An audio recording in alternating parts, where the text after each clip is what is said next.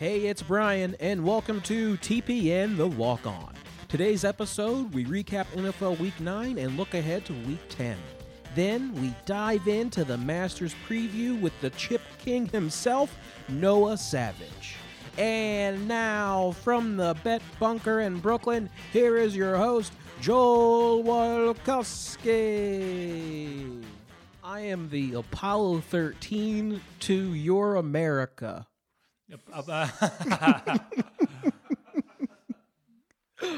That's how it goes, you know? Apollo 13 was the scariest movie experience of my life. Weren't you on pins and needles? You're like, hopefully Tom Hanks gets back here. Well, I was watching it. The theater lost power because a tornado was approaching. So we had to stop the movie, and then we had to just like line up against the door. Right. So you really had that anguish coming through there, like Ron Howard, like for him to control the weather and give me that cinematic experience. Hats off to him. Why go into a movie theater during a tornado storm? You know tornadoes. You're a Midwest boy. They just happen. They drop out of the sky. Things shift very quickly. They do shift very quickly, but most time there's like a news, one of those broadcasters like, hey, there might be a tornado later. Just FYI. Yeah, I mean, it wasn't my choice at the time. I was a boy, but I do remember I wasn't allowed to be controlled by things, and it's true. Hey. Look, if you wanted to find my bad choices, you don't need to go back to my childhood. You can go to about 5 hours ago. 5 hours ago. Yeah, I'm going to the dentist. Right. I'm getting a cavity filled. Who's your dentist? He's a listener of this show. Great. And he's a nice guy. He's a little impatient with his workers. I've noticed that, but this is a great Yelp review. But as he's drilling, he tells me he voted for Trump. I bite my tongue. I was like, well, you're gonna make money in the market. Okay. And then he tells me he's cheering for the Packers to win the Super Bowl, and then I'm like, okay, everything you like can go to hell. And you wouldn't believe that, but my cavity's now in terrible pain. Oh yeah, cavities are no joke. He leaves that little ledge up there, so it cuts your tongue. There's a little bit of blood coming out. Okay. You don't like it. No. And yeah, I got the oral fixation, baby. Ask my girlfriend. But I won't, but okay. This is going to be a hard show for me. I'm going to be distracted all the time. I'm in a little bit of pain. It's hard for me to talk, but we are going to get there, and it's on me. That's my mistake. I piped up to my dentist. I should have let him go on, talking about this terrible team that's destroyed the country. For and we sure, know the supporters sure. are just like the worst, awful people. But, I had to shit talk the Packers there. Yeah. I mean, that's your MO, and that's fine. I'm glad you did. Yeah. And the Venn diagram, Packers fans, Donald Trump supporters. And just right in that kisser right there. Not good. And I messed up. What do you mean? I'm waiting on my victory. I was unable to claim my Biden bet. You're not going to be able to claim it. I'm going to be able to claim it. No, Trump's going to be like, no. And then he's going to be there for a while until they kick him out. They legit, but he's going to say, I had squatter's rights. I'm allowed to stay here. And then you have to wait until February. I am. As of now, I think I have to wait until December 13th to get the wager. I called up the offshore site I use. I'm not going to name them. Did they have? I'm surprised they had a phone number. Oh, there's a lot of phone numbers. They're like, Mr. Wolkowski, how are you? How are you doing? Did you have to press 5-8 times so they can send a code out because it's offshore? Somehow shady gambling sites have better customer service than anyone. It takes you 4 years to get on the phone with someone from Verizon, but they keep moving you around to different departments. That doesn't happen in offshore gambling. It's like, we only got this one. We're going to stick to it. I like that. Yeah, it was easy there. So I'm in trouble. And, I'm pretty offended. You're in trouble, with the law?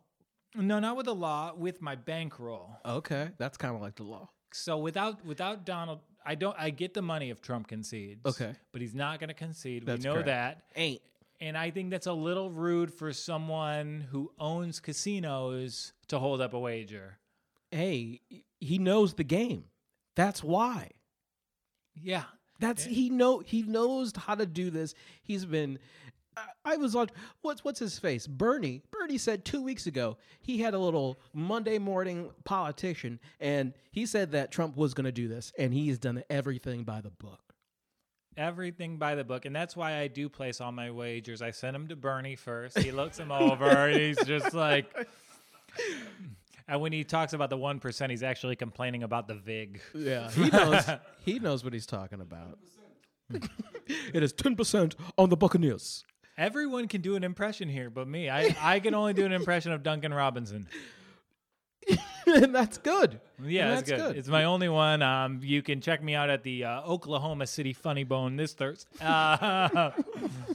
So you guys watch the Miami Heat. How about that kid Duncan Robinson? Like that's the most esoteric bit you could do. So, but I knew this might happen. Yeah. So I had my back against the wall. Boo. So when I threw out that $1,000 wager for Joe Biden, crazy. I didn't make it $1,000 wager. I made a $970 wager. Oh, even better. Because there was a sure thing on the docket last week. The Packers versus the 49ers. Yes. And yeah. I got that line early. I got it like Packers -5. Great. And they could have made that thing Packers -19. It would have been good. Yeah. First of all, everyone on San Francisco is either hurt or COVID or they live in California. So like a lot of things wrong with them. Right. But it's a revenge game for Green Bay. Yes. They got embarrassed 4 days previously. So I loved them there. Yeah, it was an easy game. Aaron Rodgers could have slept for a little bit. He could have just took a couple sacks. I'm like, yeah, it's fine. I don't care. It was just such an easy game. Yeah, but he wanted to play the whole game because he had no family in the crowd watching him. He's in his hometown, you know. Right. He's got the seats that were earmarked for mom and dad. They were going to be empty anyway, but they were especially empty that day, so he had to play the whole thing. It's like, I'm dad. Where are you, daddy?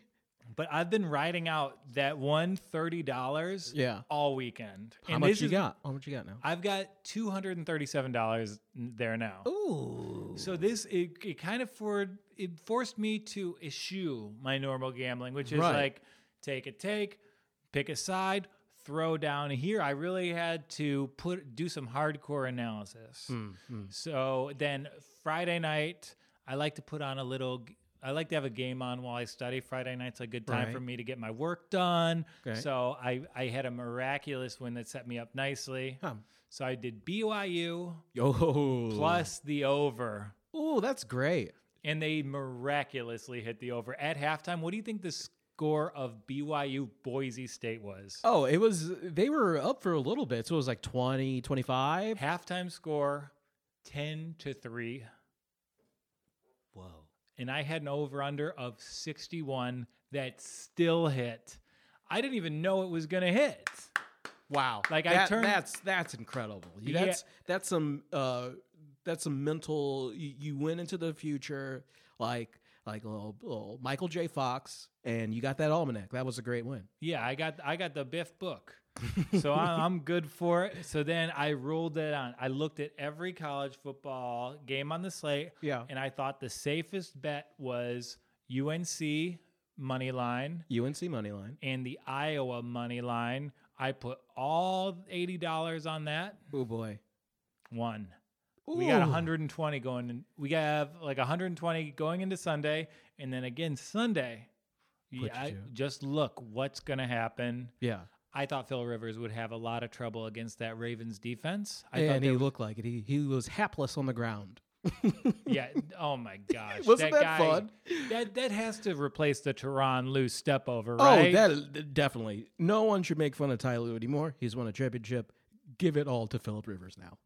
That was so funny. I mean, that is comedic. It should be that Sunday football blooper show. That would be number one. Yeah, and it was Marcus Peters who had the pick, the fumble return, right? Yeah. And he went out of his way to jump over Rivers, which normally, in any circumstances, you could just trip over a guy. He could raise his foot. Rivers just grasped at the ankle, looked like a toddler. It was amazing to see. Just like a little puppy. Just, I can get you. It was so great. Sorry, Phil. Sorry, Philip. Couldn't get it today. And from there, those bad boys, they cashed out a little late. Yeah. So I liked a lot of teams. I liked the Chargers, but I was too late. Oh, you should have said that was such a fun game to watch. I mean, Every game is fun involving the Los Angeles. It's like a soap opera. It's like a legit soap opera with that Justin kid. He's so good. And he'll never win a game. He will never win a game. He's not allowed to win a game. No, it's perfect. Sorry, guy. I know you want to be an NFL player, but you can't win a game. Yeah, we need you to be the you own the 4 o'clock slate. You own it. We're going to give it to you for 15 years. Just don't win a game.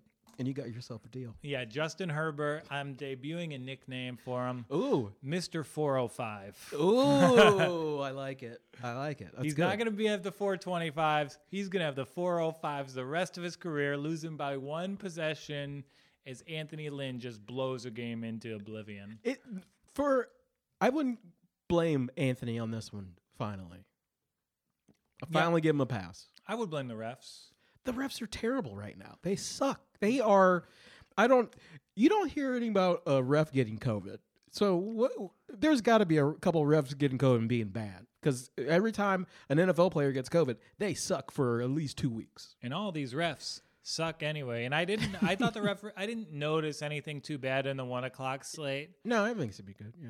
But that 4 o'clock slate, we had Cowboys, Steelers, we had Chargers, Raiders. And we had Cardinals, Dolphins, and I thought the refereeing was a little bit one-sided in every one of those games. Oh, they were giving it to the Steelers. The refs wanted to give the Steelers a game very easily, but my boy Gilbert from the Cleveland Browns, he was there. We cut him because he's not that good. But he put up a show for. I mean, the Steelers probably were playing half-ass, probably. But no way. The Steelers' defense is not built to play half-assed. I know, but I mean, just for them to let him score a little bit, it would just seem a little strange. Is it that they finally, like, no one's really scared of the Steelers' defense, and like you can still put up points, like it's okay, like they're not the steel curtain. It's not happening. And there was I think a defensive player. It's like. Oh, yeah, Lawrence on Dallas was like, there's no elite teams right now. And there's not going to be, elite teams in the NFL when you're in during COVID season. Ain't happening. I would disagree with that, but, different strokes for different folks. I mean, he's playing on Sundays. We're watching the Chiefs, who did have a close game versus Carolina. That Patrick Mahomes guy, he's a dog. He's just one of the coolest guys in the world. And his State Farm commercials, him putting ketchup on a steak, I'm just like, you're a fun guy. You're just a fun guy. Really excited for him to just throw a sidearm for an entire season. I'm fine with that. Own a baseball team. That's the one thing that'll get us interested in MLB that isn't gambling. Yeah, that's easy. That's easy gambling. Oh, a football player owns this? Cool. Everyone's going to love it. It's like, no, it's still baseball. So, yeah, I somehow have money to play with. I am on the Patriots tonight. Okay. Minus 9.5. Your boy, Sam Darnold. He's out. You said you liked them to win because you thought Sam was going to put it all together. The Patriots have 19 guys on the injury report, which I believe that's is a lot. Yeah, that's a lot, I guess, if you're talking for a football team, yeah. Yeah, so... I don't care about Joe Flacco. Joe Flacco doesn't care about football. He just cares about his cool hair, and that's all he has to care about. He's got a Super Bowl ring. What else does he need? Yeah, but where's Joe Flacco from? Oh, Delaware. It's a week of Delaware wins. So you don't think Joe Flacco? I don't think Darnold's hurt. I think they put him in. Biden made a phone. His first phone call as president-elect was to Adam Gase. It's just like, put in Joe. Hey, it's me, Joe. Put in Joe.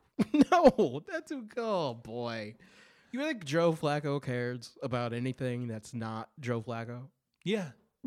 Okay. People from the DMV area are crazy. There's no one is as proud of their home as people from that area. I'm going to read you a text I got from friend of the Props Network, Donnie Sengstack, over the weekend. All right. Okay, hold on. This was not in our outline, actually. So we're audibling Omaha. Okay, so we're talking during that Colts-Ravens game because Amani's like, Phil Rivers never beat Maryland when he played for NC State. He has only one win against teams from the state of Maryland all time. That's a stupid stat. That's a stupid. It's a very stupid stat. But hey, good digging, Donnie. Yeah, Donnie, that he pulled that up in between like Googling brackish water, which I unfortunately know because I hang out with Donnie. It doesn't sound very tasty, and I'll stay away. Yeah, I did shows in Baltimore with him a year ago, and he's like, hey, after the show, I can show you guys around Maryland. And I was like, oh, cool. What is there? I don't. If Steve Francis isn't there, I don't care. Yeah, you know? Steve Francis, if there isn't one of the most disappointing point guards of all time there. Oh, Stevie, no. Do you remember when he was voted as an all-star starter? Yes. And he couldn't score? It was very upsetting. And the entire storyline of that game was him trying to score a basket. He couldn't make it happen, and he just looked so out of place. Yeah. And that was kind of the tipping point for old Steve. Yeah, it's one of those things. You just get exposed a little bit, but... He's still one of my favorite point guards in my hat. He's good in there. I like him. I liked him a lot. I've always kind of liked the Rockets teams. Yeah. I like those Steve Francis teams, but in hindsight, I think that dude was messed up a lot. Oh, yeah. You're doing a little, before a game a little bit. I've heard it happen before. Yeah, it's the NBA in the late 90s, early 2000s. People didn't start caring about their bodies till 2011. Dirk beat LeBron once, and then everyone got locked in. Right. There was that one commercial where LeBron was training in the pool. Then everyone's like, okay, I got to do that. But before then, everyone's is drinking that Crypnotic, that teal drink. Everyone was... Hypnotic. See... Yeah, the Superman's drink. I mean, that would be a great name for it, Crypnotic. The color's right. And so we're going to go. We've got a great episode here at TPN The Walk On. We're going to do a whole walkthrough of the Masters. Noah Savage from ESPN. Woo! He's going to be our caddy. He's going to talk us through the great slate. But before we do, it's Monday. Yeah. So we've got to go through the slate for next week's NFL. Yeah. And talk about what we learned. What did we learn, Joel? Okay, that the Titans are fake. They're fake tough. That's what I want to say. Maybe. I mean, we've got a really good Thursday game. I think this Thursday game could well determine the AFC South winner. Yeah. And we've got the Colts at the Titans. The line favors the Titans by 1.5. Right. And 1.5. Yeah. I don't like that. No. Come on, nerds. Come on, stat nerds. Give me a better line than that. You know that the Titans might trounce the Colts, but I don't understand that. Everyone's being too safe with that. But I don't know. The Colts, I think they kind of knew they weren't going to beat Baltimore. There was no aspiration to really move the ball. This is the kitchen sink game. This is where you're bringing out, when a team's desperate to win, like Dallas was yesterday, you see these innovative play calls. And, I loved that kick return play Dallas had. That was pretty cool. Where he threw it across the field, and it was called back on some ticky-tack penalty took 15 yards away from it. Yeah. That stunk. But I think I'm leaning Colts here, but as far as this past week... I thought they played Baltimore pretty closely. Pretty close, yeah. I mean, it was just those small little, just those small little instances of Phillip. But you can't just give them defensive touchdowns, the Ravens. And with the Titans there, I think their line is good, but everything else isn't that great. So this is a great Phillip. I am going to bounce back. But Does Phillip drink some sort of elixir to get back to Phillip Rivers? Because we saw that last week, and he was playing lights out. I mean, given his demographic, he is the sort of person who would buy a literal snake oil. So he might be having that before the game. He might have been out for a little bit. Someone in a a seersucker suit is going to roll up outside the Rivers residence. He's going to bring the calliope, and he's going to have a whole show, and then he's going to sell him that snake oil, and he'll be good to go Thursday night. We'll see. He's going to need it. Oh yeah, 100%. I think silver water is what my dentist put in my tooth, actually. But this game, I thought the Titans there were a lot of games in the early slate that were not as close as their scores. Yeah. And the Titans, they won by a touchdown. That game was never in doubt. No. The Bears' offense was... Their offensive line is awful. Their offensive line is awful. Their quarterback play is awful. And their whole system is predicated on wantonly throwing down the field. So that's a bad mixture right there. Yeah, when I was watching that game, I just saw that when you it's just a combination of things. When you have a bad O-line, when you get exposed there, and then when you have a average quarterback that really needs a good line, it's just a calamity of just failure. And Nick Foles, he's not going to pull anything out of his hat. He's not going to slice the defense. He just needs 3 to 4 seconds, and then I'll throw it down, but it's not going to be great. But they had so many offensive penalties. It was just like, what? You guys keep shooting yourself in the foot, in the face. It's bad. And when Nick Foles had his best performances of his career, who was the guy giving him the plays? Oh, that the Eagles guy. Frank Reich. Yeah. Current coach of the Colts. And I know Vrabel, like the football intelligentsia, they've taken him as like, he's the next great coach. He's got highlight reels put out after games. Mm. I think Reich's a better coach than Vrabel. Yes. I think the Colts are a complete team. If you put Matthew Stafford in for Phil Rivers, this is a team that could win the Super Bowl. They would have lost one game. Because Stafford can throw, and he gets... I feel bad for Stafford because the defense lets him down all the time. Yeah. Do you want to jump ahead to Washington at Lions, our next game? Oh, one sec. Wantonly? For you're saying for Nick Foles? There, in the chat, someone says wantonly. No, I've never met wantonly. I've only been to Mexico once, and I didn't meet a single Italian guy down there. Okay. All right.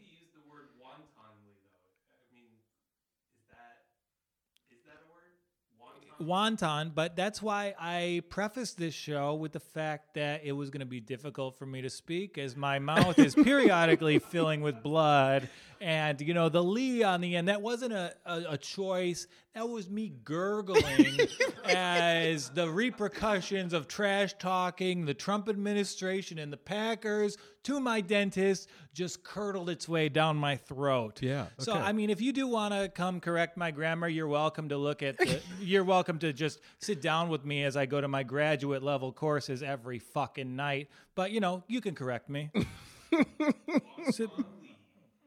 Wanton Lee. That just sounds like a star from an Asian blaxploitation film. Yeah, and he's one of my favorite actors. So, I see that for you. Who said that? Was that Jamoke? No. Jamoke's in trouble too. So I don't want to speak unclearly. I don't want to delve into the realm of hyperbole. Yeah. But I think the Lions' first half defensive performance yesterday was the worst play I've ever seen from a defense ever. Yeah, and also the Vikings, when D. Cook, he just makes that offensive go. He makes that offense just go. And he just got wrapped up in just not making tackles and letting this guy run free. So, Dalvin Cook's an incredible player. He was a little bit banged up, and I thought he would be the star for that team moving for this entire season. Yeah. And it took a while for their pieces to get in place. Justin Jefferson's producing. They had so many draft picks last year. It was going to take a while, especially with a limited preseason, for them to get up to speed. Mm-hmm. But the Lions have no excuse. I know they didn't have Trey Flowers, but I was watching that game. The first half was so frustrating because Stafford had 15 consecutive completions with no practice for an entire week. That's incredible. They had, I believe, 75% of the time of possession, and they weren't in the game whatsoever. If the Lions were to merely have just conceded a touchdown and an extra point to the Vikings every time they touched the ball, they would have given up one less point in the first half. That tight end, no one knows how to cover tight ends on the Lions. No one. We have Jamie Collins. He's a great player. But Jelani Tavai, second-round pick, useless. Yeah. Jared Davis, first-round pick, useless. And why does Patricia still have a job? Because he sweet-talked the Lions front office. I'm like, okay, no, I got it. And of course, this week, the Lions are going to win, and they are going to cover, because that's just how it goes. Yeah. They are the good, bad team. On certain weeks, they can beat up an inferior opponent. We've seen it versus Jacksonville. We've seen them have nice games against Arizona and Atlanta. Yeah. And Washington, I mean, they should be able to handle that with the quarterback situation. Yeah, if the Washington football team wins, I can see Matt Patricia getting the boot after the game. Yeah, 100%. There's no reason you should lose that game. I mean, there's no reason you should give up 27 points and a half to a divisional rival who you have more experience with than any other team in the entire league. Mm-hmm. That's egregious. Like divisional games, even if it's like Bengals at Steelers, you know the Bengals are going to keep it close because they know each other so well. And we have Everson Griffin from Minnesota telling us, oh, these are the plays they run. This is what they like to do. None of that matters at all. The front seven is the worst coached unit I have ever seen in my life. And the head coach is a guy who specializes in developing those positions. It's not good. Ah, put a bullet in my head, Brian. Okay, we have Jaguars at Packers. What do we learn about the Jags? Jake from State Farm is really good quarterback. He's not bad. He's a pretty good quarterback. I dig it. He's good. The Texans' defense is pretty rough. The tackling from Jacksonville, oh boy, they cannot wrap anybody up. No, that's not their ding. But Jake Luton, I'm a Jake Luton fan now. Well, you like every fringe quarterback. If I haven't heard of a quarterback, I know you've heard of them because they probably went to a MAC school, and you might have their jersey. I might have their jersey. Yeah, and they didn't look too bad, but they're just they're never going to compete like for the full complete team. So it's fun. It's they're a good team to watch, and I don't know. I don't think the Minshew madness is over. I think it's over. I mean, if they're really rebuilding, couldn't you trade both these guys, or are there just too many quarterbacks available right now? You wouldn't get anything from anyone. Draft pick wise, there's nothing there. You don't think the Colts would be a better team with Minshew under center? Because he is kind of like, if he's modern day Philip Rivers with arm strength, he does everything right. He doesn't make mistakes. And the problem with the Colts and Rivers, it's not the overall offense. It's the 4 or 5 terrible plays per game. Yeah. It's the Russell Westbrook corollary. Uh-huh. You got to take away those 5 blemishes, and then everything you do so well will just shine. Yeah, no, I'm with you. I like that, but I would do trade up, just do a swap with the 6th rounder and give me Jacoby off the Colts because they don't believe in him. So go to the Jags. You don't spend a 1st round draft pick on a QB, and you just develop your defense because that's what you need more than anything. Like you don't need a quarterback yet. Like you have a whole team that you need to revamp. So go that way. Yeah, so I'm probably going to be on the Packers -14 next week. I think. Yeah, I mean that's a 30-10 game, I think. Yeah, I can see that. And then you got to love this. Buccaneers at Panthers. Buccaneers getting slightly less than a touchdown. Okay. I don't know what happened Sunday night. I'm pretty sure the Bucs aren't that bad. Yeah, they're not that bad. Pretty sure the Saints aren't that good. Well, I don't know. I think that with Michael Thomas back, you get some more the defense just, puts their eyes in different positions. So I think that might have been the issue, but Tom Brady was poo-poo. So that was the big thing.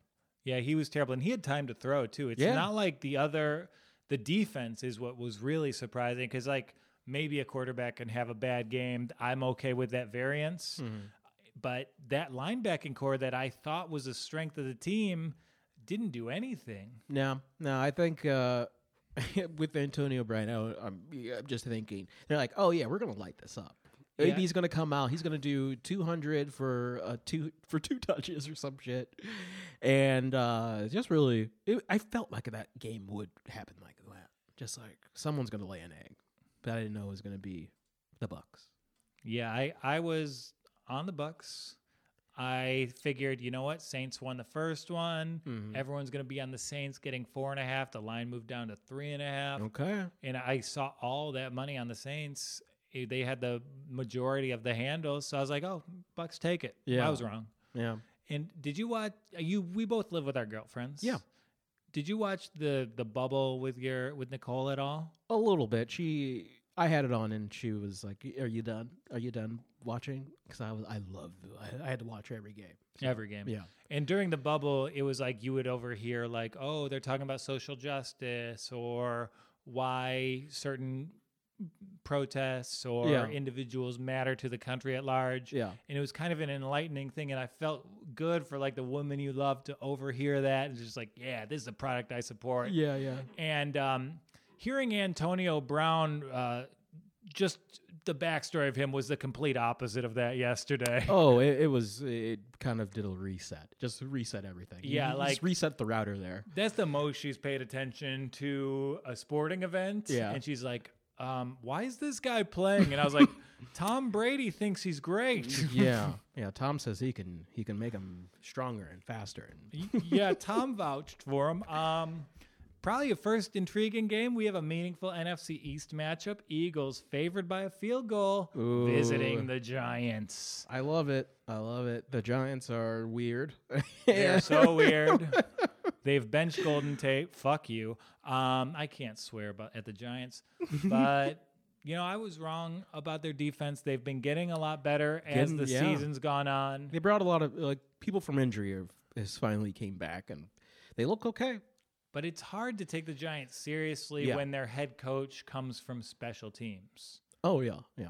Like, if it becomes a chess match between the two teams, I'm going to expect Joe Judge to not know what chess is. Exactly. He's like, I know, I just need a gunner, and that's it. You know, it's bad. Yeah, Joe Judge is a special teams coach playing chess. He only uses the rooks. Yeah, he doesn't know what he's doing. Oh, my God. That cracked me up. It wasn't funny at all, but I liked it. No, it was a good chess. It was a good chess joke. That one, I'm tempted to take Giants money line there at home. You say you hate the Eagles, but here you are. You're talking about how the Eagles are going to win the NFC. They definitely are. They are definitely going to win the NFC. Oh, NFC East. No, oh, they're probably winning the NFC East. I think they have a chance now to win the NFC. They're 3-4-1. Steelers are 8-0, and they have better odds of winning their division than the Steelers do. Yeah. That's insane. I know. Tough times. Tough times. That's the real Pennsylvania recount. We'll see. That Eagles game is going to be because we've seen what Carson does when he gets pressure in the face. It's not great. So if he gets lit up again, I think he might just quit halfway through. And everyone piles on Wentz, but like maybe it's the expectation that everyone comes back from a torn ACL without losing a step. Right. Carson rushed back from that injury every step of the way. Mm-hmm. The line hasn't been good. And maybe just with the type of player he was, he'll never be able to reach that ceiling again post-injury. Tis true, my friend. It's no good. Yeah, Eagles at Giants, that's a big stay away for me. Next game I'll be throwing down on great Tease candidate of the year. Mm-hmm. Bengals -7.5 at the Steelers. First of all, a lot of people texted me. Yeah. If Eric Ebron makes a big play, my phone blows up. I bet because he's mostly a failure. So. Look, when you think of Eric Ebron, you think of me first. I am the first name in the Eric Ebron business. And you know what? He made a great play, but I watched that game. I had Red Zone on my phone, walked the dog, got a coffee, visited some friends, and I heard Eric Ebron holding, Eric Ebron drop, Eric Ebron holding. And then, sure, he made a bad play, but there's a reason he's not number one on that depth chart. True. A lot of sloppiness. If somehow, like, there's a lot of bad plays on tight ends this year. Yeah, and there's no. It's just Kelsey. It's just Kelsey. Well, no, the Dolphins' Mike Gesicki. He knows what to do. He's one of my favorite fantasy football players. Great, yeah, tight end named Mike Gesicki. Yeah, like he is a Bruce Springsteen album that turned into a person. Isn't that what you want out of a tight end, a Bruce Springsteen album? For a tight end, I just want no mistakes. And I just want solid play, good hands, and I probably prefer them as a blocker first. No, not this year. Not this year. Tight ends are running rampant all over this league. And then Eric Ebron, if he's making plays, you know. The moon's, there's something wrong with the moon. Yeah. If Eric Ebron's making plays. I'm sorry. I mean, he's a talented athlete, but some people, they get a little nervous. They have they drops, get the yips, they have holes, you know? Yeah. And that's Eric Ebron. So I'm inclined to back. I know it's a divisional game, and I know that leads me to believe it's tight, and I know Joe Burrow covers every week. He beat the Titans. You think he's going to be all like, oh, I can beat him again. I can beat the Steelers. You think he's going to do that? You know, he does that in the mirror every day. He's like, oh, I'm going to beat them. That's what Joe does. Yeah, but you don't think this game was enough to scare the Steelers, and we see the Steelers' best game this week? Well, they got the scare from Dallas, so I bet it will. Mike Tomlin is probably yelling at him right now. They're like, you shouldn't have done getting, you know, put up. Shouldn't let the Cowboys put up that much. So I think Ben got injured. He has multiple knee injuries from last game. So I think the way to handle this is to wait for that injury to be decided. -7.5. Don't touch it now. Yeah. I think they're going to win no matter who's the quarterback. Yeah. You know, that's the good thing about the Steelers. Their defense is so good, you can put anyone out there. Yeah, so I'm going to wait, and I'm going to hopefully Ben will be ruled out, and I'm going to take him Sunday morning. Okay. Texans at Browns. Woo! We've got our line. What do you got? 3.5. Browns favored. Okay. Well, we got to see what Baker – because he was on the COVID list, so whenever he gets taken off, I will really hope Kevin makes the correct choice. If he can't practice for a couple days, we gotta roll out Case Keenum. Just when you have a guy that hasn't been in this is his first year in Kevin Stefanski's system, to get rolled out and not be able to practice that week, I don't like it. I don't like it, Joel. I don't like it. Not good at all. But the good news for you is that Houston is last in the league in rush defense. Okay. They give up 159 yards on the ground each week.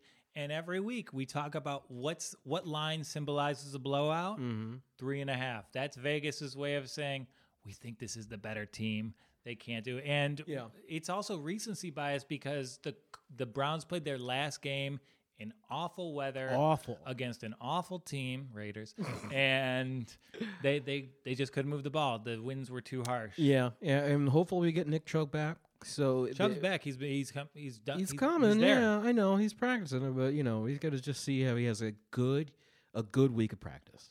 Yeah, and anytime you get your second best running back, I mean that's good for a team. Second best. I'm a Kareem Hunt man. Oh boy. Yeah, that's weird. No one says that. No one says that on the Browns. Well, he's not. Nick Chubb's okay, but that Kareem Hunt dude, no, come on, man. Nick Chubb, he don't even play receiver 40% of the time. And, you know, we do have the dreaded 3.5 lurking its ugly head again. Against my favorite Martian, Drew Lock. He's a weird-looking guy. He's a weird guy, but he knows how to sling. I've been referencing the Drew Lock dance to everyone, and that's not a reference people get at all. No, they're like, who's Drew Lock? Who is this man? So I've been doing the dance for him. They're like, oh, okay. It's kind of like when a toddler shows you their performance when they know your parents' friends come over to their. Right. Oh, that's really good, Joel. You're in your mid-30s. How's that going? It's fine. To the Drew. But, yeah. We need better gambling historians. What do you mean? Well, I figured watching Drew Lock play this year, I think he has a chance to go down as the NFL's all-time leader in backdoor covers. They did put up some points in garbage time pretty quickly. He's better at garbage time than the raccoon who lives outside my apartment. And shout out to Ralph. The raccoon. And I tried to find who has the most backdoor covers of all time. You think that metric would be kept? It's nowhere. No. Like, you need to make it. You need to look it up. You need to put the stats in for this. I would imagine the current leader in backdoor covers is maybe Matthew Stafford because he's a second half guy. Maybe Drew Bledsoe could be in there as well. Okay. You want to Brady? No, because he's probably favored. Backdoor covers, because backdoor covers, you got to be a quarterback who throws it a lot on a bad team. Not comebacks, backdoor covers. Backdoor covers. The comebacks that fall short. Who has the most of those? No stats are kept. And like, we should, there shouldn't there be some, we have stats on everything. We can't have the gambling metrics. We can't have Tom Brady's career record against the spread. We can't have like the amount of the win-loss, that's good for parlays, but I really do think there is an arm for these big operations to keep gambling stats. I like that stat. You're looking for like a Walter Isaacson of gambling. Absolutely. Right. Who's Walter? It's not Walter? No, who is Walter? I don't know who he is. He's the guy who wrote like the Ben Franklin book and all the big historical biographies. I don't know if you're familiar with the comedic principle of yes and, but that was very much at play. I don't know who Walter Isaacson is. Yeah, he sounds cool. Yeah, Walter. He's yeah, he's done a lot. Grad student like yourself would know that. I'm learning maths. I think he did a Stephen Jobs book too. Yeah, wow, he's good. He's done a lot. Yeah, we learned Johnson, great pass blocker. Okay. Chargers at Dolphins. Weird line on this one. Suspicious line in this one. Why are the Dolphins only favored by 2.5 in this game? I think that line will go up, right? I think it has to. You know? I think it's kind of fun to bet on both these teams. I had a great time betting on the Dolphins yesterday, and oh my gosh. What a game. Poor Xavier Howard. Yeah. That guy was playing amazing defense, and they called 3 ticky-tack pass interference calls against him. Totally unjustified. No, when you were talking about the 4 o'clock refs, this was one of the showcases of just bad refereeing all day. Yeah, and the Dolphins should have been in control of that game. Even the first touchdown after the intermission, the Miami defender clearly intercepts the ball. Yep. He establishes possession, and then the Cardinals player takes it as he's falling out of bounds. I thought that was a Dolphins pick. That's a catch. I thought none of those pass interference were pass interference, and like Brian Flores has to be coach of the year. Maybe. We'll see. You got a couple more wins too. It's Tomlin right now, but you're not gonna give it to Kevin Stefanski. Well, I'm not being a homer here. Like, he's turned around the team. If they beat the Texans, you got to give it to him. No, because this is looking at the Browns roster. I see a 10-win roster. Okay, and this is the performance they should be putting in. Yeah. The Dolphins, they're similar to the Raiders, where the talent level isn't extremely high, but you can just tell that they're bought in to an extreme degree, and with football, that makes such a difference. I was hoping you wouldn't make a great point. Like, I watch the Matt Patricia Lions every week, and a call goes against us, it crumbles. I saw call after call go against the Dolphins. Yeah. They had their resolve. They were steeled. I see a football team that's bought in, that's ready, and is extremely well coached. Everyone's playing up to the maximum of their talent level on that squad. Yeah. Back-to-back weeks of just playing hard and just not quitting. And that's just coaching. That's just good coaching right there. Hands down. Hands down to Brian. Yeah, how charge 2.5 on that game? They're it's in Miami. The LA's traveling, but it's still a 4:05 start time. There's no reason to put that game at 4:05 other than Justin Herbert. He only plays at 4:05. Yeah, that's right. That's his slot. We told him. He told him, this is your slot, boy. That's it. But yeah, that's going to be another fun game for Tua, because the progression's there. So I mean, I'll give Brian the win if Tua just keeps developing as the week goes on. Yeah, and they were like, "Oh, we're gonna evaluate Tua." They're thinking about that Houston pick. They're not picking a quarterback. No, they're gonna get another. You go QB or D. You go D line, and then just call it a day. Just keep stacking that defense up. That's how you win. Yeah, and we've seen everyone picked a receiver this last draft. I imagine the receiver needs aren't as widespread as they were last year. I don't think you need it. Yeah. And yeah, you're just going to have to build around him. So yeah, I'm going to be on the Dolphins on this one for sure. Mm-hmm, mm-hmm. And did you have this with Tua? Every time he threw the ball, I thought it was going to be an interception. It's the left-hand mirage. Yeah. Crazy. Yeah. Ooh, we're running over time. We started early and we're still going over. Let's go through this quickly. Bills at Cardinals.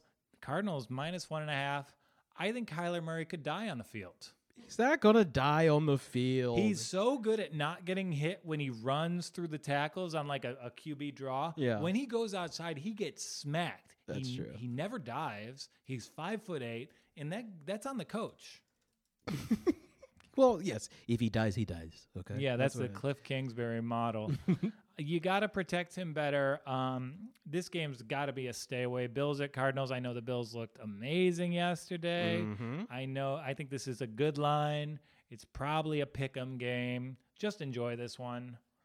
Seahawks at Rams. Rams didn't play this week. Seahawks look terrible, so we're going to support the Seahawks next week. Easy. Yeah, their defense was so awful. Like, I'm scared to even put them in that situation. And not having your full stable of running backs really kind of makes them like one dimensional, and that's not Russ anymore. Like, he needs that running game. Yeah, but you can't really evaluate the offense just because they were in a hole the entire time. Like, they were down 14 points by the time kickoff landed. Yeah. But you still run that ball, though. You still run that ball because, I mean, Russ pulls rabbits out of his helmet and his hat and his butt. He just knows how to win. Yep, that's Russ. And then 49ers at Saints. This spread's too big. Saints 9.5. Easy. That's easy. Yeah, Niners will cover that. They're not as bad as they looked against Green Bay. They had so much chaos with the COVID, with the injuries, with a short week. Yeah. Thursday night games this week are so much. It's awful for these teams. COVID sucks. COVID sucks, but we got a vaccine. Hey! Well, we don't. I mean, we're going to be last in line because we're so young and healthy, but conceivably, we have a vaccine. This is good. Good news. Pfizer, thank you. Thanks, thank you. And then Ravens at Patriots. Ravens all day. Yep. Touchdown spread. And then Vikings at Bears, Monday night. Bears favored by, it opened at Bears favored by 1.5. That can't be the case anymore. No, Vikings favored by 2.5. Ooh. Bears money line. Bears money line? Yeah. Okay. They're just, I don't know. Their offensive line, if they don't get healthy, by the week, bringing in some more, just people off the bench, I don't think so. I think the Vikings just they cruise. They're cruising. They're Tom Cruise right now. I'm with it. I agree with you every step of the way. Doesn't that seem a little too easy though? It very seems too easy. Yeah. Like with this spread. No? Did the Bears not just lose to a team that's not as good as the Vikings? The Titans beat the Vikings when they played. I know that was earlier in the season, and that goes against my hypothesis of the Vikings improving, but divisional game. Monday night, home field. Get that extra day. You get that extra day to kind of chill. And, this is going to – the Bears, they have so much pressure on them to deliver their best game. They need this game. Yeah, if they go from 5 and – they were 5-1, right? Yeah. If they go from that to 5-4 with the Vikings just a game back in the division – in the wild card race. They could legit end up 6-10 and just – that's the ball game. And that's how talented that roster. That's a 6-10 roster. Great front seven, a couple great players in the secondary. Mm-hmm. One of the worst offenses you'll ever see in your life. Yep. So that's what we learned in Week 10. And who are we? We are the Props Network. The Props Network, they're the place where bets begin. No, the Props Network isn't a sports book. It's where smart bettors and new players go before the sports book. Why? Because the Props Network has a few things that all bettors need. Exclusive sign-up bonuses, reporting on weekly promos, free betting picks, and live odds comparison for every football game. A visit to thepropsnetwork.com before placing a bet guarantees that you'll be wagering with the best available bonus and getting the biggest possible payout when your bets hit. This week at the Props Network, you'll get $30 free bets, no deposit required from Unibet, 4 risk-free bets up to $1,000 at PointsBet with code BONUSPROPS and up to $250 bonus credit when you make a new account at BetRivers. And, you know, this Sunday you didn't want to bet Rivers. You can get all these deals and more at thepropsnetwork.com. Must be 21 or older to bet online. If you or someone you know have a gambling problem, call 1-800-GAMBLER today. This week is the Masters. It's being played in November. It's going to be cold. It's going to be rainy. So it truly is a tradition unlike any other. Joining us to talk through it, it is one of my great friends from, you know him from ESPN. He's got a great new web series out that I encourage you all to check out, The Chip King. Please welcome Princeton himself, Noah Savage. Noah. What's up? What up, guys? Thanks for coming on. How are you, brother? Is it just you or is it you and Brian? It's me and Brian. Oh, what up, guys? Hey. We'll get Brian in the 2-shot. He'll be there. Lean up. You're all hunched over. Like, oh, my bad. I'm battling through a devastating neck injury right now that I probably sustained golfing. Yeah. So I've hit the heavy muscle relaxers today. So I'm going to be real groggy and probably pass out halfway through. Nice. You got some of those horse guys? Yeah, I took 2 or 3. They're expired, too. Little red wine. I don't care. Yeah, I mean, you're living like John Daly, brother. You truly are a golfer. Yeah, no doubt. I mean, the thing about golf, and you guys know this better than anything, there's not a better sport to engage in substances or gamble with.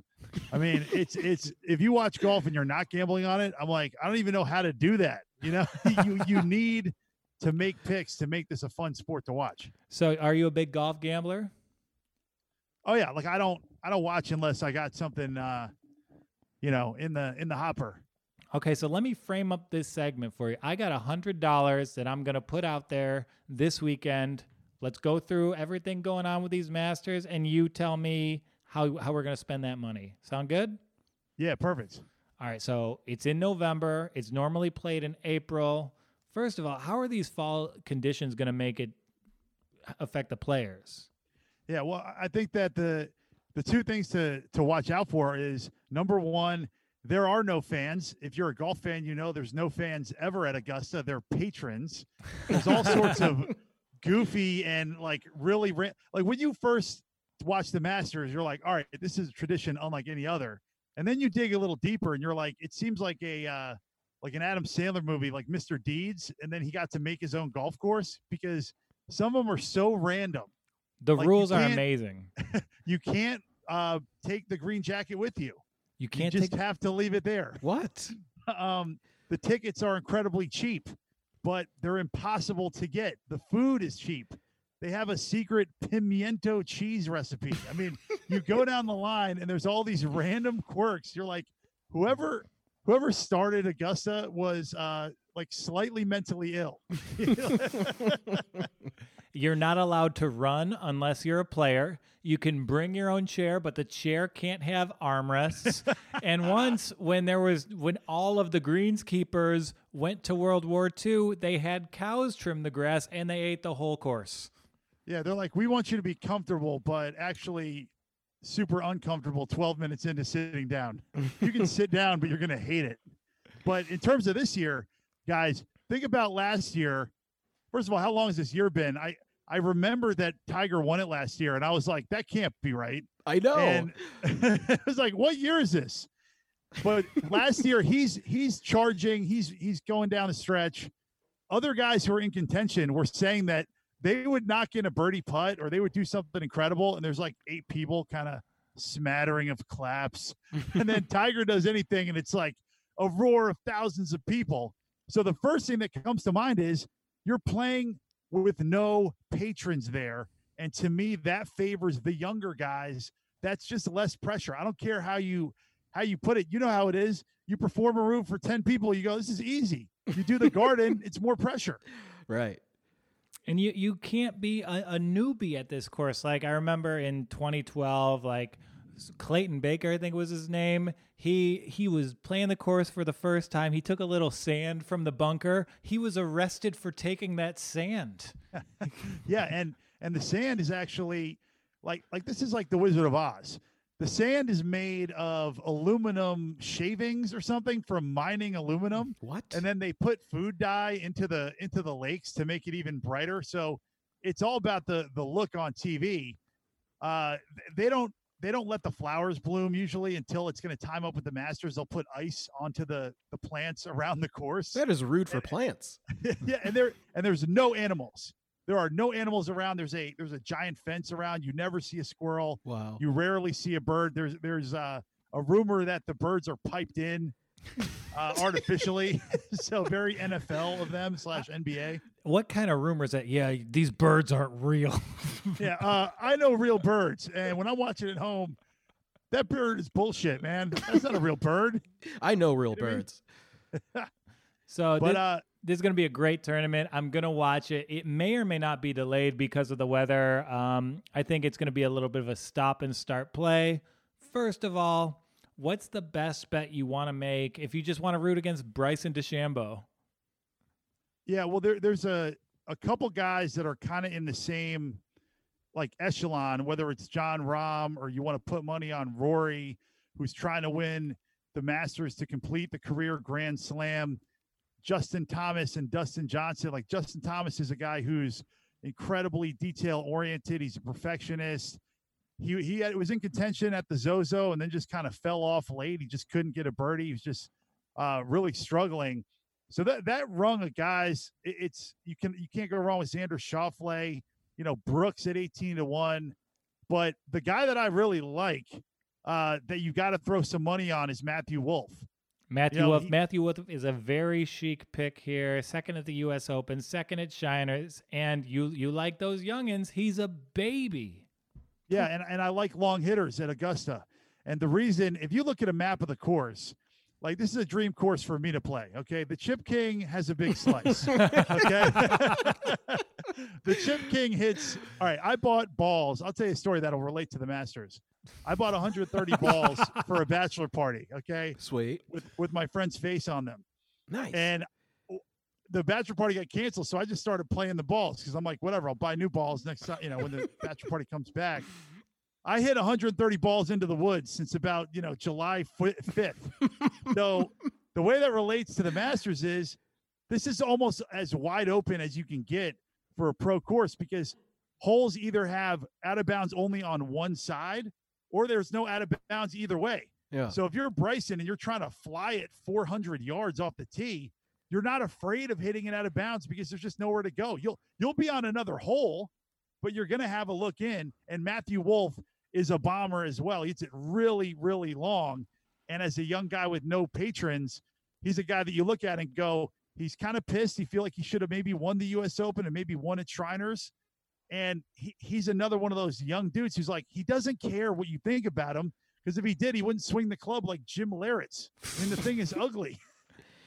That makes sense with Bryson because, like, if you look at the odds for who's going to win, the odds for Bryson are way too steep. 8-1 is insane for any golf tournament. And no, for young golfers out there, that if they say they mess up early in Augusta, do you think they have enough to bounce back from that?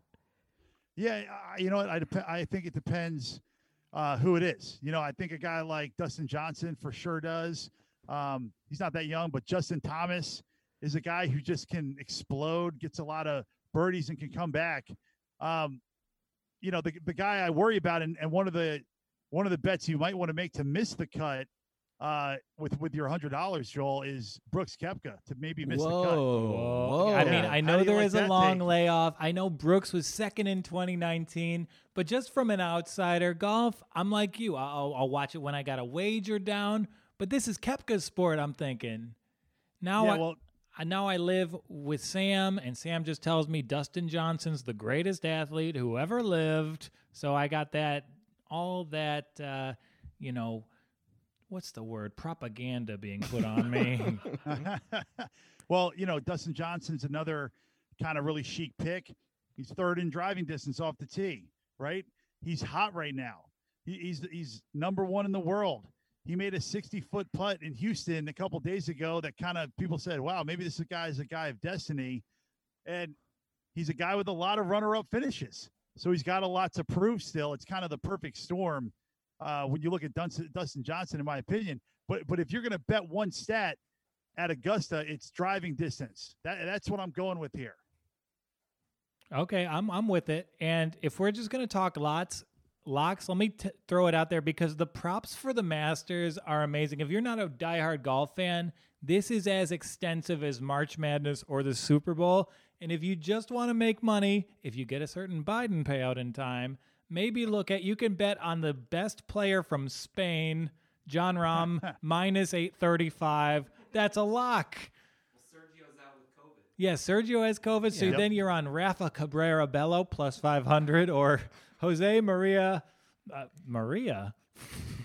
Olazabal. So, yeah, that's my favorite bet. It's insanely stupid, but I'm going to do it. Yeah, you can bet on if there's going to be a hole-in-one for anybody. When was the last hole-in-one at the Masters? Ooh, that would be cool. Did Tiger do it? Tiger had to do it. I don't think so. But... Here's my other hot take as a basketball player. I'm betting athletes in the Masters. Okay. Ooh, okay. Tony Finau. He played center for his high school basketball team. He averaged 11 rebounds a game. Okay. All right. And this is what and Joel, here's where you should put your money. Okay. Look within yourself. A couple years ago, you transformed your body. You packed on the muscle. That's a bet on Bryson right there. That's a bet on Bryson. Sure, but Tony Finau, he's Mormon. He hits it 315 off the tee and, 6'4", compact swing. I like that. Yeah, and, he rocks Nikes. He kind of dresses like a basketball player. He could have played college basketball but decided to pursue golf. That was a great decision by him. But you're getting it at 33-1. But, so if you got to put $10 on that. You have to put $10 on Finau, Joel. But isn't Tony Finau the guy who got psyched out by Tiger Woods last time? Like he was palpably scared. They were playing together in the final twosome, right? And they just couldn't hang. So that tells me psychologically, and if you're suggesting athletes, who's a better athlete than Brooks Koepka? Yeah, but he's a banged up athlete. And to me, the Brooks Bryson feud is one of the best storylines in golf. On one hand, you've got the mad scientist who reinvented himself. He added the yardage, but he lets you know how smart he is at every turn. And then there's Brooks, who's like, shut up, stop stalling, and hit the damn ball. But that approach doesn't work when you're not 100%. You can't just be a meathead, have very little thought into your game, and then have a bad knee here, a bad back. I mean, out in Harding Park, he's getting chiropractic adjustments during the round. I've never seen that before. He's having his hip worked on during the round. Yeesh. Okay, that's not great. That's good analysis there. Props to the Chip King on that one. Yeah. And he's been tinkering with his equipment. So my thought is he is Shooter McGavin going out in the dark, trying the Happy Gilmore swing. Right. Ooh, I'm screwed. That. I need more yardage. He's screwing with his clubs this late in the game. Please. Yeah, that's no good. And Bryson's living in his head. Sorry, I'll let you guys talk sometimes. No. Do you want Bryson to have to wear the green jacket? Because he's going to cut with scissors so his arms fit. He wants to do that. But Bryson, his weight fluctuates, and you only get another green jacket if your body changes. So Bryson's the rare guy who could get two green jackets. If I was a professional golfer, I'd have at least 9 green jackets, given my own weight fluctuation, so I respect that. Yeah, he's the Mark Gasol of New York comedy. That's a great call. I'll take that. And just for the record, Brooks Koepka to miss the cut is plus 350, so that's a nice little payout there. $10 to bring back 35, $100 to bring back 350. I don't know that. I like that. Yeah, I don't. You know what? I actually thought the odds would be a little bit better on that. Maybe I don't love that. We've already locked in Matt Wolff as a winner, 33-1. I want to go even, I know we're jumping around a lot, but what I love about golf from a betting perspective is you get these crazy odds that when you bet other sports, you go, how on earth could I get odds this good? You're looking at Tiger, the defending champion, 28-1. You're looking at Bubba Watson, two-time champion, 28-1. You can bet Phil Mickelson 66-1. You got to throw $10 on Phil. Why wouldn't you? Got to. I mean, he's the patron saint of gambling. You got to bet on Phil, and we did cover all and of calves and of chipping. The guy's one of the best wedge players of all time. I worship Phil. That's true. And the bets for the Masters are so fun. I've got some props in front of me right now, so. This is the most insane thing I've seen offered by a sports book. Hole-in-one in the tournament by a South African player. Yes, plus 800. Should be probably steeper. Plus 800 should be plus 80,000. That's the most absurd, right? Bad odds. I wish I could bet with the house on that one. There is a no. You can bet minus 2,500. Bet no. Hammer the no. Yeah. How do you spend your $100? Yeah, put it on no South Africans that a hole in one. You win $4.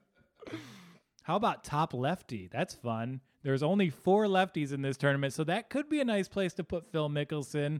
Bubba Watson minus 250, then Phil 2-1. Yeah, I mean, the fact that it's Phil and Bubba makes it a little tough. But both those guys still hit long. I mean, Phil is 50, and he's still hitting at 312 off the tee. To give you guys a little bit of context with that, when Tiger Woods dominated the 97 Masters, he was driving at 323 that weekend at Augusta. He was averaging under 300 because it was 97. Nobody hit long. Only John Daly hit over 300. But Phil at 50, don't count him out. I mean, what does he care? He doesn't give half an F. He'll go in there and win this tournament. That's true. That is Phil. That is the Phil mantra. He's like, F it. I'm winning this thing. Yeah, and I mean, we talk about how the no fans can help the young players, but with conditions being bad, does that maybe help players like Phil or Tiger who've played this course 15, 20 times? I mean, yeah. And I buy the idea of experience at Augusta more than anything else, because you compare it to another tournament where it's, you know, the site moves around, that sort of stuff doesn't matter. And for all the analytical stuff that Bryson does, it's guys who just like feel it down in their nuts, like Phil and like Tiger, who are going to be able to be like, ooh, that's a little wind. Let me, last second adjustment. Yeah. I think if the worse the weather gets, the older, the more experienced player benefits from that. Yeah. We pull up the weather report for this week. Yeah. Let's get that in play. We've got a lot of information to play with. So we've got a lot of info. Noah wrote us a book report on the Masters so far. So you like Morikawa too, don't you? Do you want to talk to us a little bit about him? Yeah. So, you know, I was loving Morikawa, and the more I kind of dug into it, Morikawa has unbelievable mechanics. Okay. For me, he's like a Clay Thompson on the golf course. It's just beautiful swing, perfect confidence. What he did out in Harding Park when he hit the green on a par 4 that basically solidified the championship, but he's been very inconsistent since then. And if you compare Harding Park, it's very narrow compared to Augusta. So I don't love him anymore. I've kind of fallen out of love with him, and I'm kind of back in on Rory. I feel like Rory is a little pissed off. He once again got dragged into like a semi-controversy, not controversy, rocking the hoodie. And he needs his Masters just to become a Grand Slam champion. And he's bombing. He's fifth in driving distance on the tour. And so he's got a chance just as much as Bryson to hit it long all weekend. And two things off that. First of all, Morikawa, he won the PGA Championship, and you might think, oh, that's a great player. That's so promising. But he was a college golfer at Cal Berkeley, which plays their golf at the same course, Harding Park, that the PGA Championship was held at. So that's a huge home field advantage for him.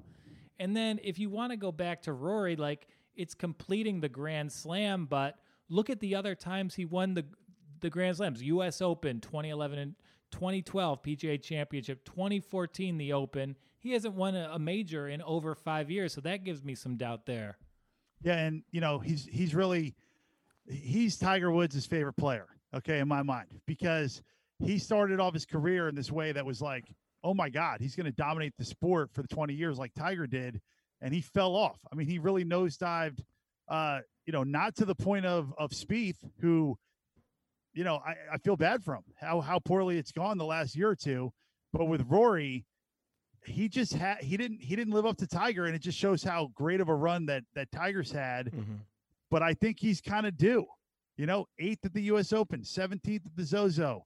His mentality seems like it's right. He dumped his, you know, first fiance, married a not famous person. He's out of the limelight a little bit. I like where his head's at right now. Yeah. And your notes for these golfers are amazing. Would you do us a favor and read the John Rahm notes to us? The column on the right-hand side, please. Well, listen, this is called high-level sports analysis, but he majored in communications at Arizona State University, which is a really worthwhile degree. That's like the that's like the bullshit university with the bullshit degree. Yeah, he's like, I minored in bullshit and I majored in also bullshit. Arizona State has basically the hottest girls on the planet, and all he did was play golf, bang girls named Ashley, and go out there and just dominate. I mean, a golfer who's going pro with a Spanish accent in Arizona, please. Yeah, that's an easy win. Here's the weather for Thursday. We have T-storms at a 90% chance. Friday, 79 degrees, 50%. So, yeah, it's just going to be a shower day, but looks like Thursday's going to be the heavy one. Yeah, but if we know Thursday's going to be a delay, which of these golfers are going to be better at just, like, getting their adrenaline up and then just putting it on pause for 24 hours? That's a really tough psychological fact. Rory? Yeah, I'm getting Rory. I agree with Noah completely about he's got this swag that I love. It's a different view from a golfer, and I think he's in a zen spot right now. But, you know, we have maybe it's Justin Thomas I like because he grew up in the South. He's more familiar with the conditions of these regions during November. And you know what? He's got pretty good odds, 12-1. He's never done great at the Masters. That's what gives me pause there. Best finish, I think, is 12th. And he had a kind of a rough closing round at the Zozo recently. He was bothered by weather. I mean, he stood over a ball.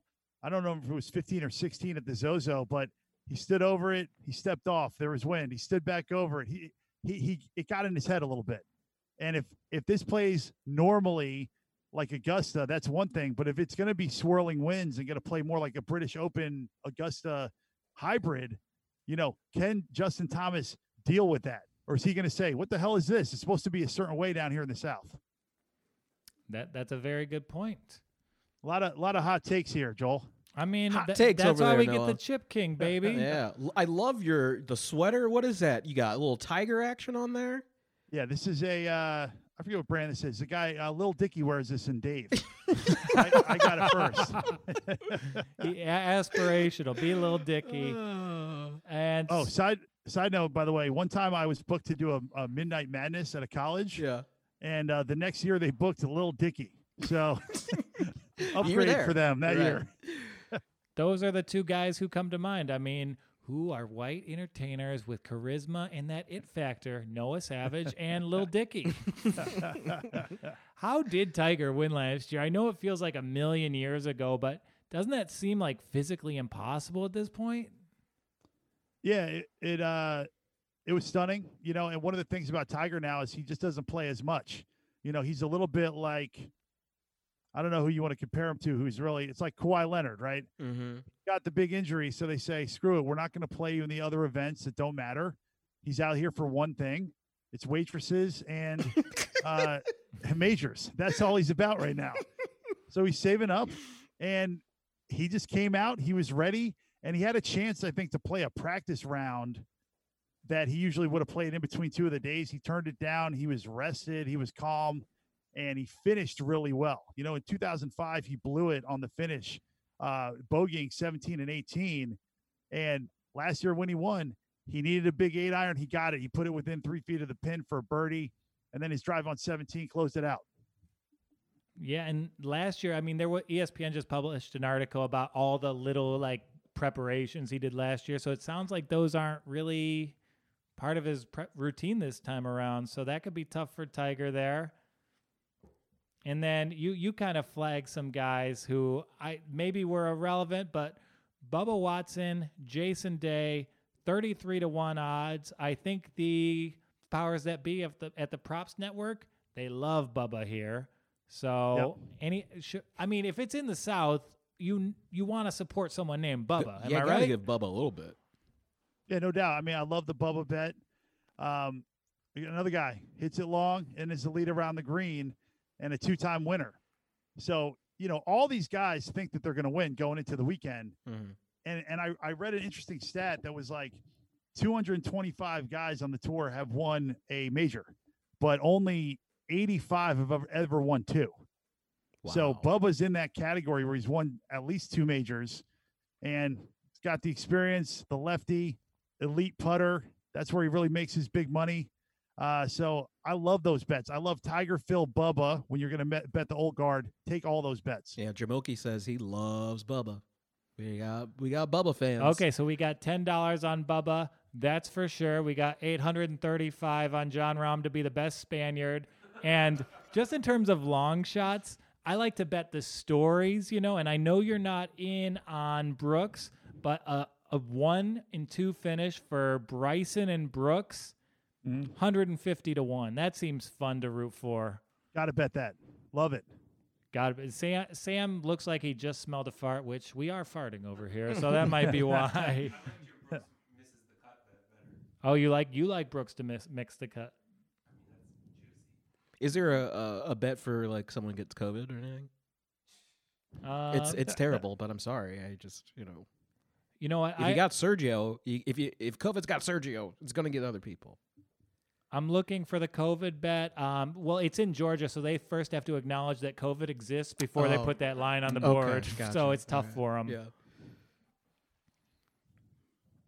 All right. So how about these guys who've really fallen off? Like a lot of the players who I kind of know for name value, like Ricky Fowler, Jordan Spieth.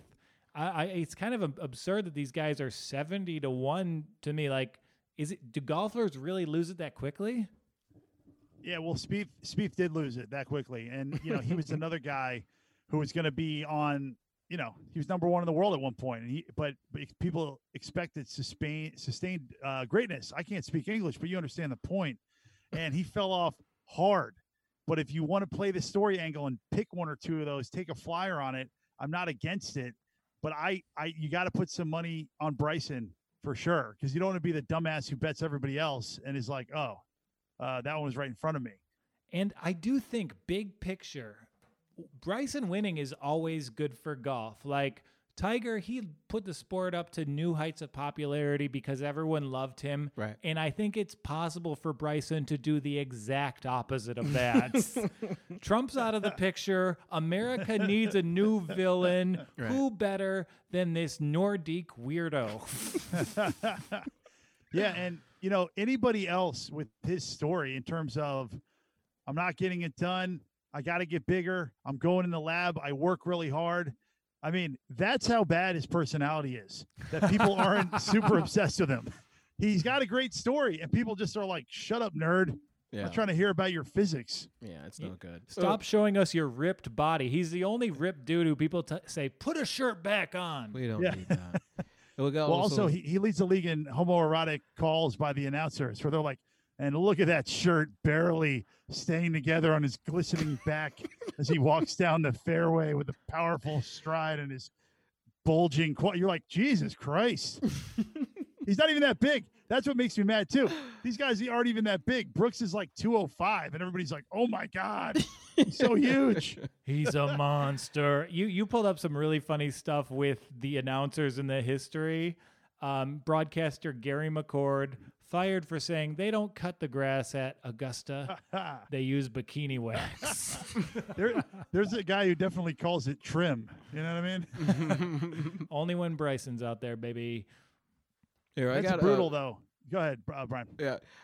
Here's a bet question here. Can you do a win, place, show for winner, top 5 and top 10? Yeah, you can do that. They have, when you look at golf lines, they're divvied up into winner, top, like if you look at it's winner, top 5, top 10. Uh-huh. So top 10 for anyone is like more or less even odds. Is there a lock for a top 10 finish? From my point of view? Yeah. Yeah, Justin Thomas.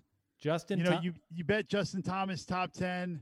I'd be comfortable betting Rahm, McIlroy, Justin Thomas top 5. Yeah. And again, love Matthew Wolf. I'd leave Xander Schauffele and Brooks Koepka kind of off that list in that echelon. But all those, that's $30 for you right there. Put 10 on that, put 10 on Bryson to win. Okay, so I got 10 on Bubba. I got 10 on Bryson. I got 10 on Justin Thomas, top five, 10 on John Rahm, top five, and we're going to do 10 on Koepka to miss the cut. I don't want to do it, but it sounds like the health isn't there for him. We got $50 to spend. Before we do that, I'm going to go and do a quick little ad read. Shout out to some of our friends. And where are our friends this week? You know where they are. They're at BetMGM Sportsbook, the official sportsbook of Jamie Foxx and the Detroit Lions. And they are live for legal betting in Colorado, Indiana, Nevada, New Jersey, West Virginia, and now the great state of Tennessee. Are you betting on the Masters this week? Well, you should. How about the NFL and college football? Take some of that action to BetMGM. Why? Because for a limited time, BetMGM has a special signing bonus for Props Network listeners. All you have to do is create a new account at BetMGM, use code WALKON20 to get a 100% match on your first deposit up to $500. That's right. Just enter code WALKON20 and up to a $500 bonus bankroll is all yours. Then you will enjoy all that BetMGM has to offer, earning free bets every week in the Money Monday Club, which is nice if you have something tied up, multi-sport parlay boosters. And this week, you get a $10 free live dealer casino play when you wager $20 or more on any NFL game. And you know if they're smart, like you're just going to automatically win that $10 casino bet. That's how it works. So try BetMGM with code WALKON20 now while the offers last. Must be 21 or older to bet online. Do you or someone you know have a gambling problem? Call 1-800-GAMBLER today. And we are back with Noah Savage, the Chip King. I've got $50 left to spend on my Masters wagers. We're going to figure out how to do it. Will it be winners, prop bets? And with these sort of things, like, you want to diversify your bets, right? So with golf, do you like to just bet on a bunch of different guys to win or just throw it out on a bunch of various props? I mean, I love to take winners, and then I like a couple top fives. So that way, you know, like going into the PGA, I had 3 out of the top 5 alive on Sunday. And, you know, when you go down, the odds get crazy pretty fast. And there's some premier names where you're getting really long odds that you got to love. So what I'd love you to do, Joel, is out of this group of, you've already taken Bubba, but Patrick Reed, Matsuyama, Matt Wolff, Tony Finau, and Tommy Fleetwood, you got to take at least 2 of those at 33-1. I mean, Tommy Fleetwood's actually 55-1. So I see good value there. Oh, so it moved. Yeah. So take him. Sam, is there something that happened with Fleetwood in the past day that we don't know about that moved the line? No, he just hasn't been playing very well. Okay, so, you know, but if we've seen the cranberry juice do anything, it's the season of Fleetwood. So he's going to win the tournament. They're going to let that guy ride down a skateboard and put on the green jacket. It'll be great. He's a great ball striker. Wet conditions, 55-1. I like that Tommy Fleetwood. And, like, those odds, not bad at all. He's going to spill the cranberry juice on the green jacket, immediately get arrested. Some Augusta bylaw. Yeah, and I was just joking there. No way is Augusta letting the cranberry juice guy in there. Okay, so Tommy Fleetwood, we've got $40 left to play with. Do I want to – what about some of these lower-tier guys for top 10? Because if you look at the payouts, it becomes like 10-1. Couldn't I bet like the bottom 5 guys to hit the top 10 and maybe one of them hits? I wouldn't do that. I like the, I mean, you can do whatever you want. I would not do that.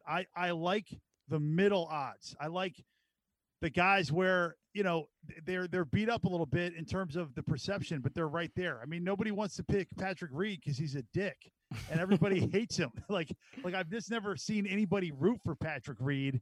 But here's a guy that you could take at 28-1 and be happy with it. Or what about we bet on the letdown? We know Patrick Cantlay won the Zozo. He's riding high off that. He's got to go hit in the rain and the sleet. He's plus 325 to miss the cut. I mean, that seems like a fun wager to me. I don't mind it. I like it.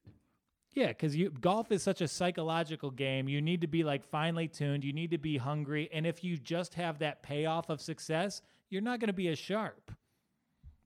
Yeah, no doubt. And you got to think about, I deserve this mentality, right? He just won one. He's saying, I deserve to enjoy my life. It's COVID. We're at Augusta. There's great food here. Oh, there might be a rain delay. Maybe I have a couple drinks. That throws me off. He's out. He's going to take out his phone, look at his victory from last week. He gets to actually keep that trophy. So if you get to keep that trophy, what's a least jacket to you? Not much. Yeah, no doubt. And again, to get back to Finau, who I feel like I bet like every tournament he plays in, the guy has no pressure on him. He's a Mormon. He doesn't touch caffeine. He doesn't touch alcohol. Ooh. He's there for one reason. And he's a guy with that really short, compact swing. He doesn't really unleash the full swing that often, but if anybody can do it and a time to do it would be now. So I'm selling you on Finau, Joel. You're selling me on 10 for Finau. Finau, do we want Finau to win? Or maybe we know Finau can get in the top five. So what are the odds in top five? Top five on Finau are plus 550. Yes. So, yeah. That. So that, yeah, that's that, that. Those are great odds actually. So we're going to put Finau plus 550. We got $10 more, baby. What about, and just like, are you not betting Tiger? I'm going to bet Tiger. The story, the repeat. You better. I mean, I'm more inclined to bet Phil than Tiger. I mean, Brian, do you bet Tiger every tournament? Oh, I'm black, right? Yeah. Brian's only placed one bet ever, and it was Alex Caruso to win Finals MVP. It was a lock. It was a lock. I'll argue that you should have won it. He took Dwight Howard's starting job in the deciding game. Yeah. So to take Dwight Howard's importance away from a championship, that's the MVP right there. That is an MVP. Okay, what about any love for Jason Korkrak? Is that a name? Is that real? Is that a real?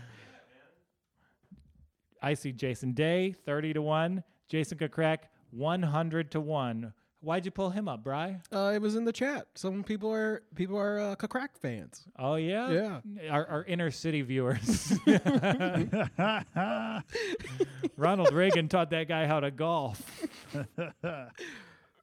And I do see love just the names. I feel like there's really good value in Fleetwood 55-1, Adam Scott 50-1, and I don't know, maybe Tiger's 45-1, but I kind of like that Tiger top 10 plus 350, given his knowledge of the course. Yeah, dude, where are you getting these odds? Because an hour ago Tiger was only 28-1. So I'm at DraftKings, dude. Hammer Tiger, 20 on Tiger. Yeah, okay. Yeah, 20 on Tiger. Any action on Webb Simpson? I like that name. I like The Simpsons. I'm inclined to support a Webb Simpson. Treehouse of Horror. He's not the guy. Like right there, I prefer Jason Day. If you're going to go in that band of odds, you've got Matthew Wolf already, right? You put money on Matthew Wolf. That's my guy. Matthew Wolf top five. Hammer it.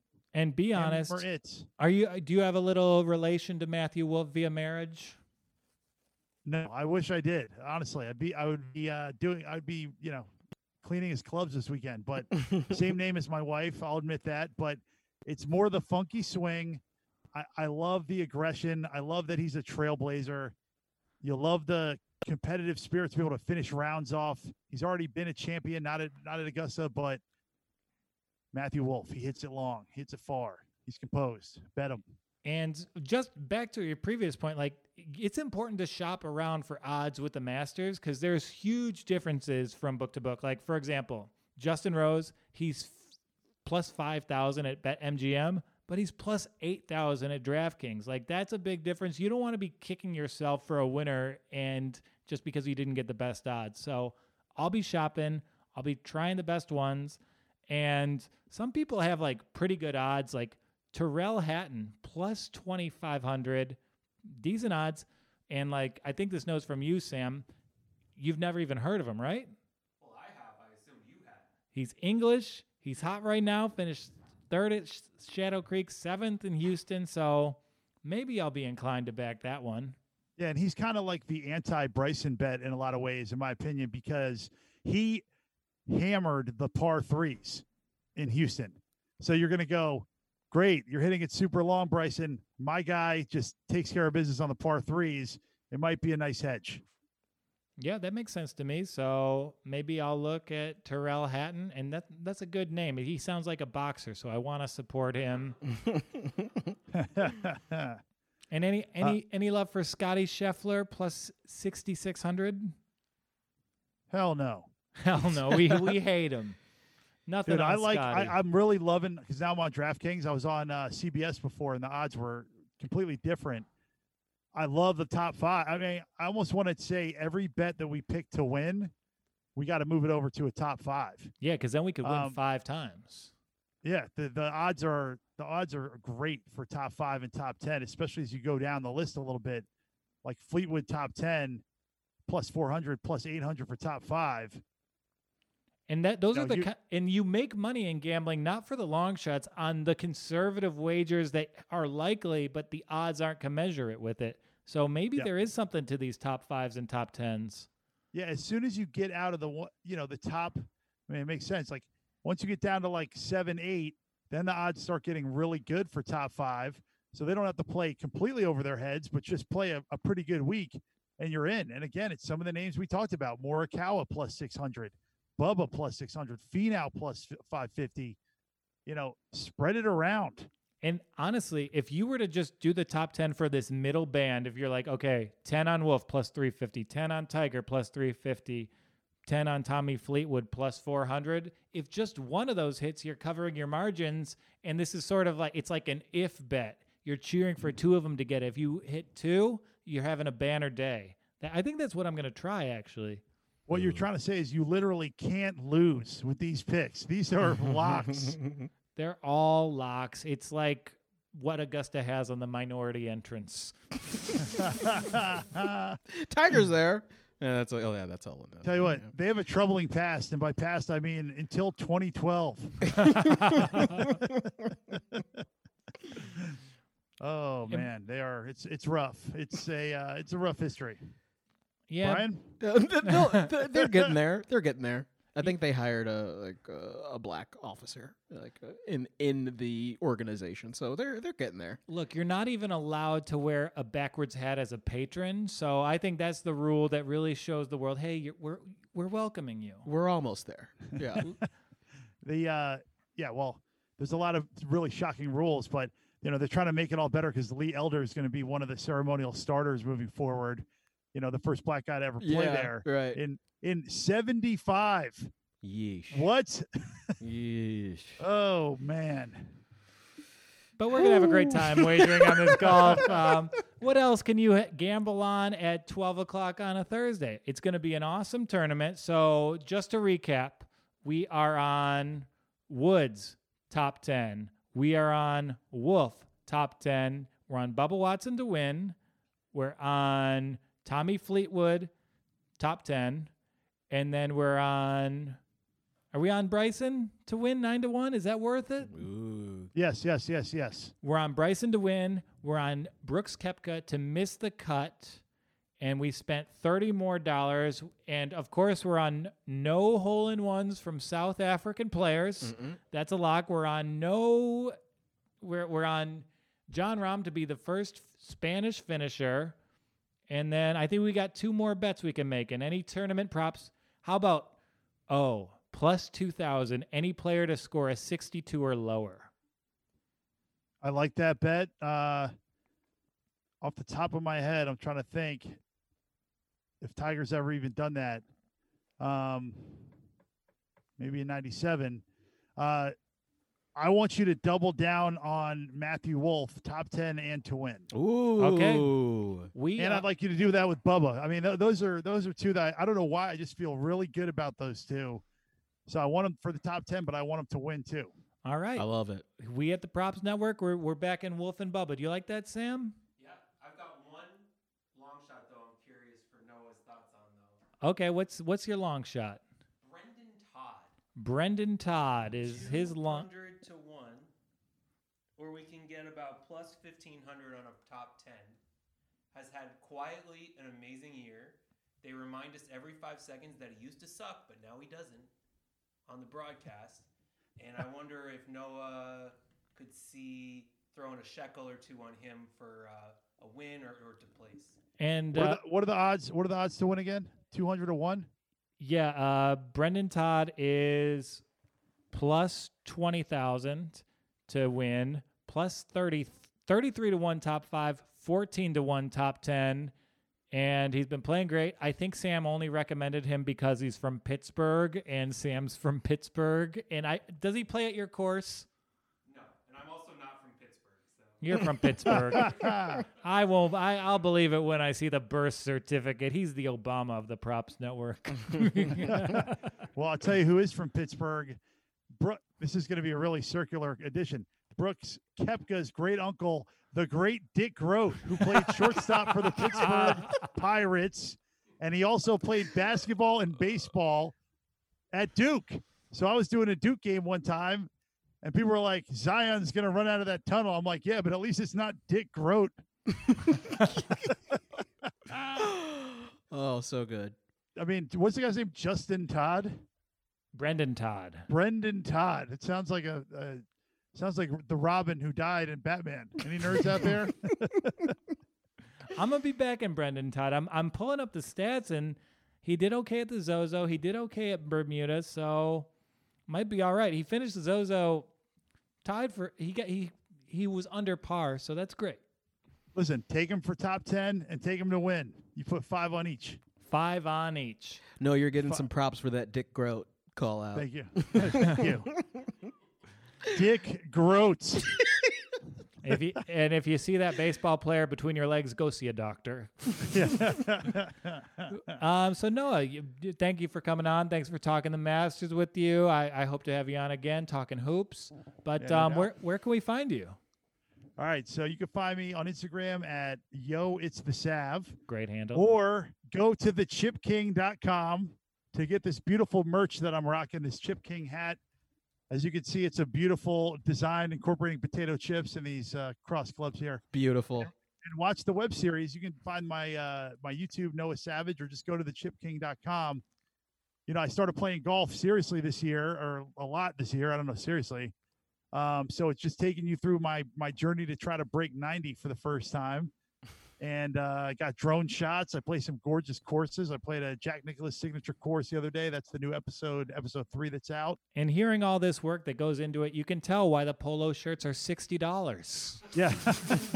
Well, I put those. So I'm working with this company, and I was like, they didn't tell me how much it costs to make the shirts. So I put them up for 40 for like a day. And then the guy hit me up, was like, yo, dude, those cost 38 to make. What the hell are you doing? You can't sell them for 40. So I'm not a businessman, I'm a businessman. So go to thechipking.com, buy some hats so I have something to eat for Thanksgiving dinner, you freaking golf maniacs. Yeah, if you don't. The hat is dope. The hat's dope. The hat is great. I'm going to get a hat. If you don't buy a Chip King hat, the Chip King will be eating chips on Thanksgiving. Oh, no doubt. And the other thing is, the nickname isn't ironic. I have the softest hands in the game. I chip in. I'm going to make an outrageous. I chip in once every 3 rounds. Ooh, I chip it into the hole. All right. That's what I do. That's my life. We should put the bets on you. We should put the bets on you for Sunday. Actually, we have sportsbook connections. We should put out a line on when you break 90. That's a good idea. Yeah, we're going to do that. We're going to put out the Chip King betting line, and all of our Props Network listeners, they can bet for or against you. Yeah, and if you look at my Instagram, there's a couple previews where you can look at my swing and you can kind of gauge. I got one comment. I ran a Facebook ad and I got like 20,000 views on it, and the only comment I got was, "This guy's swing sucks." Well, I mean, you got one thing in common with Charles Barkley: great broadcaster, terrible golf swing. That's all you need. No doubt. And that would be my dream golf foursome would be Barkley, Jordan, me, and Phil. That would be my dream foursome, but we wouldn't golf. Noah Savage, thank you for coming on. Have a great week, and always enjoy hanging out with you. No doubt. Enjoy the Masters, guys. Talk to you later. See you, Noah. Noah Savage, what a guy. What a fun hang. We always have fun on the walk on. We had fun walking through what we learned from the NFL this weekend and how we're going to apply it. We figured out how we're going to spend $100 on the Masters, and that's the walk on experience. We give you a veritable cornucopia of different sports knowledge, insights, and sometimes it'll just be my doofus ass trying to stumble my way through a golf conversation. You did great. But if you work hard and you show enthusiasm, you'll be just fine. It's Peyton Manning. That's the Peyton Manning rule. And we'll be back Wednesday. We're going to have a deep dive into why we're supporting the Warriors NBA futures with Dan Yang. And then Eli Sayers is going to join us for Wild Wednesdays. We're going to be talking college football, doing some roast jokes, having some fun.